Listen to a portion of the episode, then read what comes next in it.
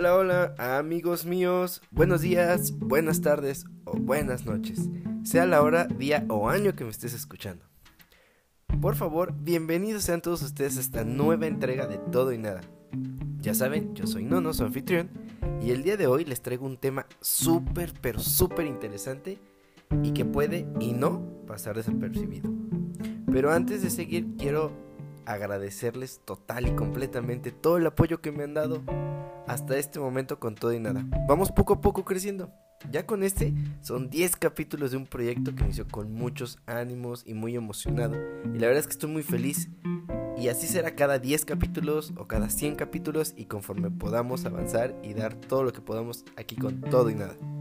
Sobre todo, quiero que sigan siendo temas que atrapen a cada uno de ustedes, mis oyentes queridos y que les lleve un poco de cosas nuevas a casa y les despierte esa espinita que necesitamos para conocer más, para investigar y llenarnos la cabeza de teorías y cosas para pensar, que nuestra mente esté todo el tiempo ocupada.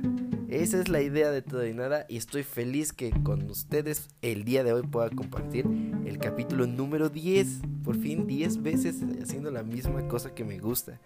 Ya le agarré bastante cariño a esto de ser de este, capítulos para todo y nada. Y muchas gracias, muchas gracias que nos permiten semana tras semana escucharnos este, y nos permiten también distraernos de todo esto negativo que hay en el día a día, pues con un poquito de cosas interesantes y nuevas que sin duda alguna les aseguro que los preparamos con muchas ganas, con mucho cariño, con mucho de todo porque queremos que esto crezca y que ustedes se diviertan y pasen una tarde agradable escuchándonos aquí en todo y nada. Y pues nada, esta semana he trabajado bastante en buscar maneras de que la gente nos escuche. Por ahí en mis redes personales ya estuve encuestando para ver más temas de lo que quieren escuchar.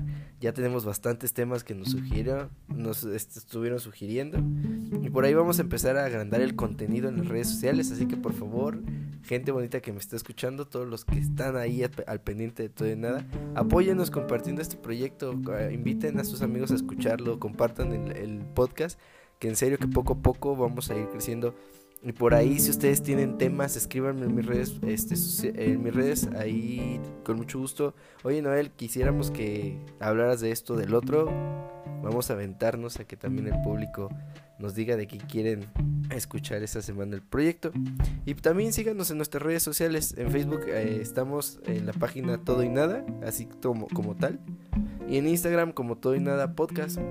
Y nuevamente a todos ustedes mis queridos oyentes, muchas, muchas, pero muchas gracias, porque junto a ustedes estoy haciendo realidad este sueño de armar un podcast y de poder llevar a todos ustedes teorías, historias y miles de cosas. Neta, tenemos muchas cosas, muchas ideas, muchos proyectos. Buscamos ampliarnos y hacer que esto sea un contenido que los pueda atrapar semana tras semana y se queden aquí con nosotros. Y es por eso que el día de hoy con este capítulo estoy buscando, más bien, nos vamos a internar en el terreno de los misterios más interesantes para el hombre. Y esos son los críptidos, los fantasmas y objetos voladores no identificados, con un poco de verduras gigantes. Así es, vegetales gigantes. Porque un vegetal de tamaño común no es suficiente y es aún más interesante que todo lo demás. Pero sí, hoy vamos a conocer una locación que engloba todo esto y que seguro los va a fascinar como a mí. Porque vamos a viajar a uno de los estados más fascinantes de la República y la tierra donde yo nací. Vamos a transportarnos a donde la vida no vale nada. Así es, amigo oyente, vamos a tierras guanajuatenses, a una región poco conocida y llena de fascinantes cosas. Por ello, el día de hoy, amigos, Vamos a territorio vallense y conozcamos el municipio de Valle de Santiago en el estado de Guanajuato, el famoso país de las siete luminarias. Déjenme contarles que Valle de Santiago es uno de los 46 municipios que conforman el estado mexicano de Guanajuato, el cual fue fundado el 28 de mayo de 1607 esta pequeña población con, de, con apenas 142.672 habitantes es objeto de mucha atención por lo que acontece dentro de sus tierras. A tan solo 20 kilómetros del municipio de Yuriria y no más tal vez de hora y media del estado de Querétaro, su nombre se debe a los siete volcanes extintos, distribuidos en un área total de 90 kilómetros cuadrados, y los cuales cada uno está conformado por un halo de misterio. Las siete luminarias son un conjunto de volcanes extintos que dominan el paisaje del valle, en el cual están asentados el municipio y que pertenecen al eje volcánico transversal mexicano. Esta área presenta características únicas, fisiográficas en todo el estado. Consiste en un conjunto de cráteres volcánicos inactivos, algunos de los cuales albergan lagos y también son, son mejor conocidos como hoyas. El objetivo primordial de la protección de esta área, porque es un área protegida, consiste en preservar los rasgos naturales, como los volcanes inactivos. También preservar todos los rasgos arqueológicos y culturales, así como fomentar de manera adecuada actividades turísticas, recreativas, educativas y de investigación, y sobre todo promover el aprovechamiento sustentable de los recursos naturales. Esta región cuenta con una riqueza biológica de aproximadamente 32 especies de flora y 114 especies de fauna, de las cuales cuenta con 6 peces, 2 anfibios, 6 reptiles, 82 aves y 18 mamíferos. Pero para poder conocer más a profundidad sobre este famoso eh, lugar y estos famosos cráteres y sus misterios, tendremos que dividir esta investigación en puntos. Así que primeramente vamos a ir analizando uno a uno cada misterio paso a paso. ¿Para qué? Para que nos adentremos en un halo de misticismo que como les dije al principio tiene un poquito. Entonces como esa riquísima y famosa tarta cubana. Esto tiene de todo muchachos. Y para empezar necesitamos conocer cuál es la distribución, el diseño de todo lo que consiste como los cráteres. Porque para empezar, se conoce que el valle en donde se encuentran las siete luminarias existe un total de otros 16 conos volcánicos inactivos, pero solo 7 son de mayor volumen y tamaño. Además, preserva características específicas y, de, y una dominación total del paisaje, es decir, tú volteas y lo primero que vas a ver van a ser esos 7 conos impresionantes.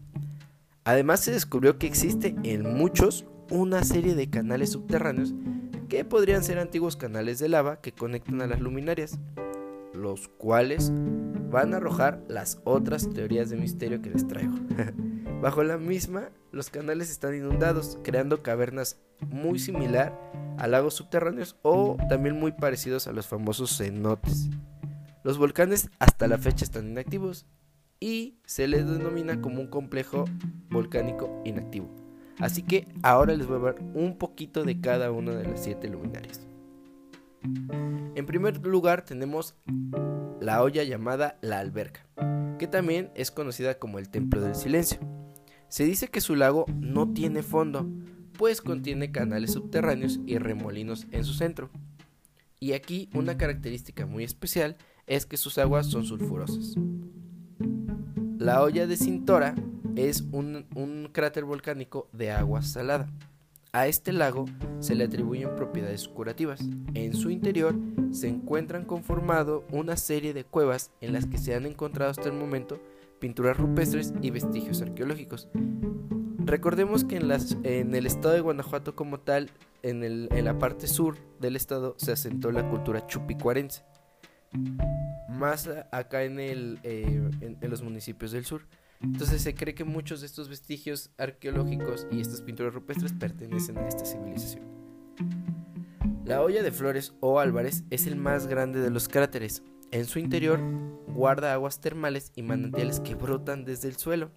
También se han hallado cuevas con murales prehispánicos y basamentos ceremoniales y esto es una característica muy interesante, ya que por la zona en la que se encuentran y por estar dentro de un cráter volcánico, el que existan asentamientos o basamentos ceremoniales dan a entender que probablemente, pues obviamente se sentaron ahí y está bastante extraño. Más bien pudo haber llegado a ser como una zona donde se llevaban a cabo eh, ceremonias especiales específicas en un determinado tiempo del año. El siguiente es la olla Rincón de Paranjeo que es la más popular de todas y sobre todo es la más turística de todas. Este tiene aguas totalmente alcalinas. Se llega a él a través de, un túnel de unos aproximados 500 metros de largo. Se dice que es uno de los cráteres con mayor concentración de energía y prácticamente es un desierto totalmente blanco. Por ello es la luminaria con la que más avistamientos ovnis se han registrado. La olla de San Nicolás de Parangono se dice que las aguas de este cráter forman eh, está totalmente formado, perdón, por agua de lluvia. Y también se cuenta la leyenda que cambia drásticamente de color para presagiar un evento climático correspondiente también a la llegada de una nueva estación del año, es decir, su agua cambia de color. Y esto es muy interesante. Si más no tengo entendido, si no me equivoco, la laguna de Yuriria es parte de uno de los, de los 16 volcanes de los que les hablaba. Este, eh, la laguna de Yuriria es una presa artificial, lo crearon los monjes desviando el agua para poder abastecer a la ciudad. Entonces se creó como una especie de presa antigua y pues se llenó hasta convertirse en lo que hoy conocemos como la laguna de Yuriria. Y esta laguna eh, era un cráter como tal. Y se cuenta que en ocasiones, sobre todo en los, en los sismos más importantes que ha habido aquí en México, eh, las aguas se han cambiado de color a rojas. Entonces esto es una leyenda que los pobladores de esta región siguen conservando día a día. La olla blanca, conocida también como la olla de piedra, es el cráter de mayor altura, con una altura de 1850 metros. La última es la olla de Solís. En este cráter se cultiva todo tipo de vegetales y es el único de todos que no contiene agua. Entonces, ya conociendo un poquito de esto, es importante mencionar que una de las características más impactantes que deja el misterio más grande es la perfecta alineación de los siete cráteres con las estrellas de la Osa Mayor. La pregunta queda al aire. ¿Cómo es esto posible? Este fenómeno recuerda a una de las premisas más populares dictadas por la filosofía hermética, una oración universal que dice, como es arriba, es abajo, como es abajo, es arriba. Se trata de un principio de correspondencia, o una ley, que alude a la relación inevitable entre el cosmos y el microcosmos, y que por cierto formó parte del cuerpo místico de las culturas prehispánicas, incluidos los mayas y los mexicas. La relación con ciertas estrellas del universo es lo que ha fascinado por muchos años las investigaciones que se han originado en las siete luminares. Es por ello que a cada una de las estrellas, eh, cada una de las eh, de los cráteres volcánicos se les atribuye una importante carga energética y el poético apelativo del espejo que refleja las estrellas. Porque, pues sí, revisando, y ya se los voy a dejar yo ahí en las imágenes en, en, redes sociales, la verdad es que sí tiene bastante similitud la alineación que tiene las siete luminarias con las estrellas de la Osa Mayor. Algunos de estos cráteres se les compara estéticamente con la galaxia M108, M109 y M97, sin mencionar la geografía de las fantásticas Pleiades. Sin embargo, la versión más aceptada y por la posición en la que se encuentran las estrellas con relación a los cráteres es la que relaciona a las luminarias con la constelación de la Osa Mayor, que también posee siete importantes estrellas. Y de hecho en el escudo de armas de la ciudad de Valle de Santiago está, están puestas ahí las siete luminarias en comparación con la Osa Mayor. Y como ya les decía, se sabe que hay 16 de estos cráteres en todo el valle. Eh, que curiosamente se dice que esta, esta región es el ombligo de toda la República Mexicana. Y sin embargo son siete las que más destacan. Por la carga energética que la zona tiene, se ha presentado una cantidad bastante grande de apariciones de fantasmas y otros seres energéticos y míticos propios de la región. La aparición de fantasmas muchas veces es relatada por la cantidad de personas que han muerto en las cercanías de dichas formaciones. Además de que, al contar con vestigios prehispánicos, en algún momento se llegó a especular en que se pudieron haber hecho sacrificios humanos eh, de las diferentes culturas que pasaron por la región pero hasta la fecha no se tiene conocimiento exacto de que la cultura chupicuarense, que es la que habitaba esta región, eh, realizara eh, este ritos de sacrificio. Más eh, no podemos descartar la teoría. Ahora, es muy. es de igual manera que se ha reportado la aparición de bolas de fuego que para la región son la presentación más conocida de las brujas. Los nahuales incluso forman parte del folclore que rodea a todas estas formaciones naturales, pero creo que la más importante y la más interesante respecto a los críptidos es la del Chak. El Chak es un supuesto primo del Nessie, llamado Chak por los habitantes de la zona, y el cual supuestamente vive en los túneles subterráneos que conectan los cráteres eh, entre cada uno de ellos. Para empezar a entender a este personaje, es importante mencionar que un críptido es una o son especies de animales que se mantienen ajenas a la ciencia. Son todavía puras especulaciones o incluso mitología y que la ciencia prefiere mantener ahí hasta poder comprobar su existencia. Entre los ejemplos más importantes está el Yeti, eh, Bigfoot, Mothman, el Chupacabras, Nessie, que es el monstruo de lagones. Y aquí hay dos versiones. Realmente sobre esto del Chak y del críptido solo se conocen eh, dos avistamientos. En uno lo relatan como una especie de hombre de la laguna verde, algo así como el personaje que aparecía en esta famosa película de eh, La forma del agua, que es como un homínido color verde escamoso. Pero la más importante o la que más se ha llamado a, a cuenta este, es aquella que habla que este críptido es mucho más parecido a... ¿Cómo se llamaba este? A un plesiosaurio. Es decir, no sé si ustedes recuerdan en algún momento, supongo que sí más de alguno, en, su vida haber visto imágenes del monstruo del lagones, que es un, uh, un dinosaurio, por llamarlo de alguna manera, este, que era descrito básicamente como cuello largo, una cabeza pequeña y aletas. Y era un animal que en ocasiones hacía ruidos muy extraños y que se decía que viajaba de un cráter a otro, que les digo es muy parecida a lo que se afirma sucede en el lago Ness en Escocia con el famoso Nessie. Ahora, también uno de los hechos más conocidos es la aparición de ovnis en esta región, los pobladores relatan que se ha logrado ver, entrar y salir del cráter del Rincón de Parangueo, una cantidad considerable de ovnis. Y era lo que les decía ahorita que les estaba relatando eh, de cada uno de, los cráteres. Parangueo es el cráter con más actividad y energía. Se dice que incluso en algún momento iban a la alza los encuentros con platillos voladores y seres espaciales. Más adelante, con las verduras gigantes, se dijo incluso que el cultivo de estos vegetales era por obra de extraterrestres. La carga energética tan grande con la que cuenta este característico cráter es la que se cree sirve como vórtice o incluso como base extraterrestre, evocando que los lugares energéticos siempre van a atraer a los ovnis. En la actualidad es común escuchar decir a las personas que han visto luces sobrevolando todo el Valle de Santiago, y lo cual sigue siendo y sobre todo alimentando la leyenda de lo que las siete luminarias son un punto o una base de objetos voladores no identificados. Pero yo creo que uno de los misterios más importantes es este del que les voy a hablar. Pero antes de todo, dime algo. ¿No se te antoja una sopa de verduras o unas verduras al vapor? Y que además de todo te permitieran alimentar un número considerable de gente? Pues sí, amigos, en Valle de Santiago hubo un momento en el que, misteriosamente, aparecieron vegetales gigantes. Como lo oyes, vegetales que superaban todo razonamiento lógico. Pero bueno, vamos a conocer un poco de la historia.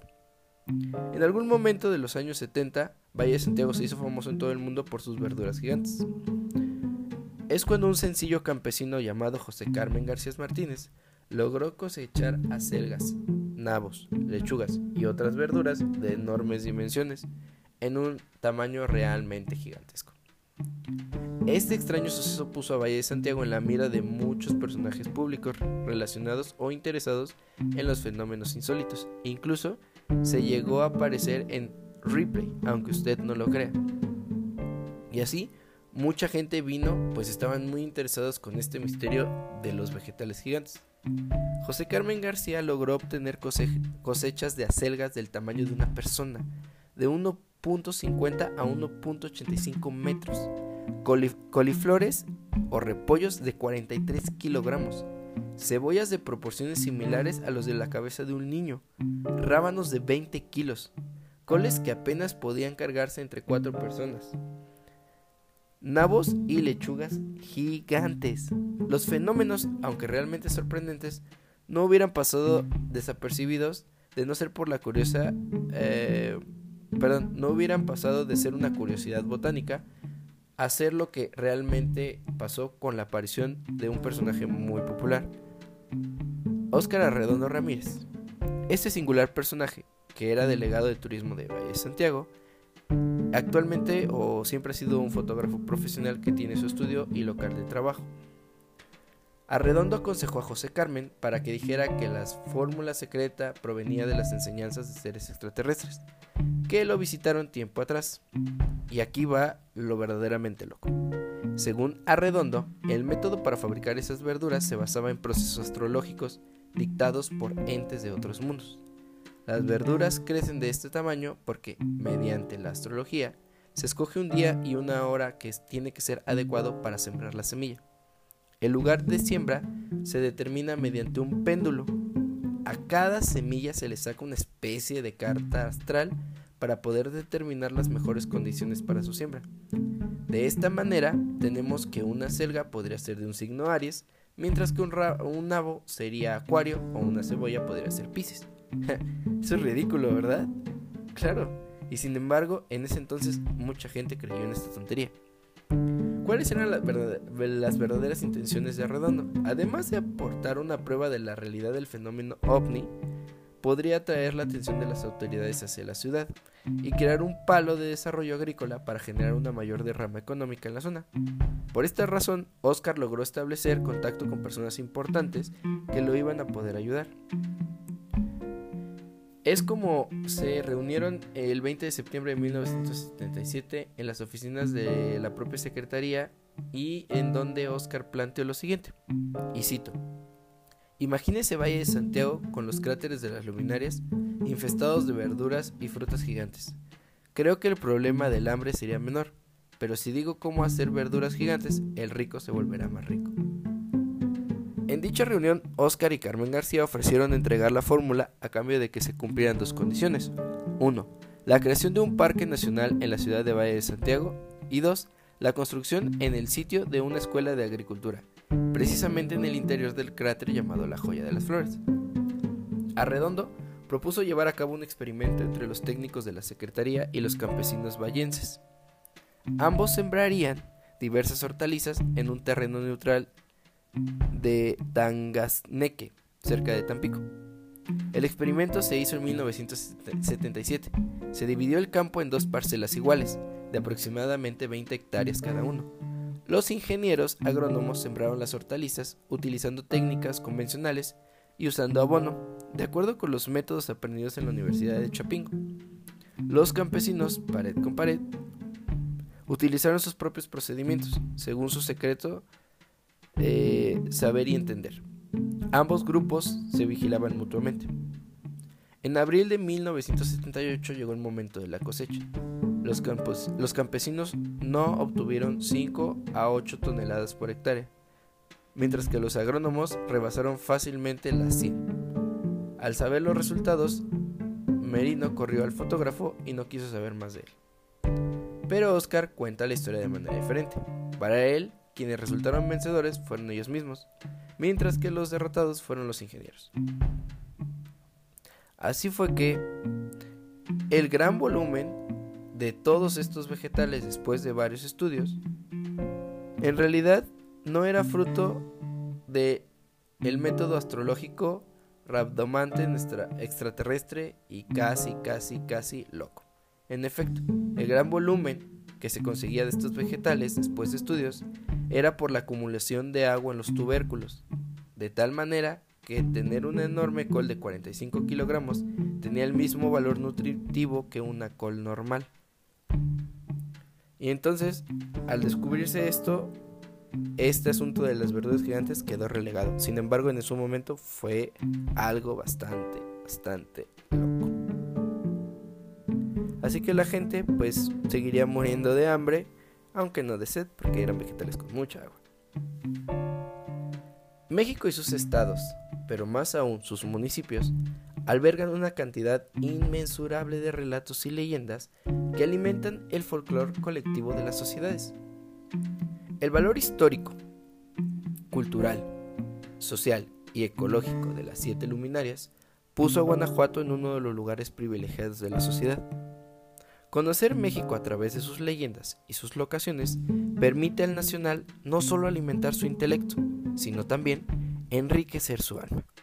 México para los mexicanos no solo es un hogar, es un estilo de vida. Y sentirnos orgullosos de estos relatos nos acercan un poco más a nuestra tierra, o a las estrellas, o tal vez un poco más a la tierra con todas estas leyendas.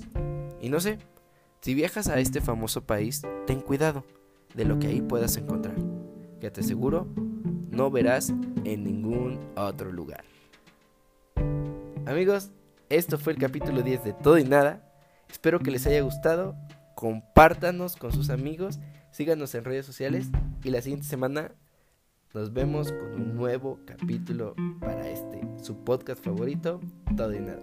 Yo soy Nono, su anfitrión, y nos vemos en la próxima. Chao.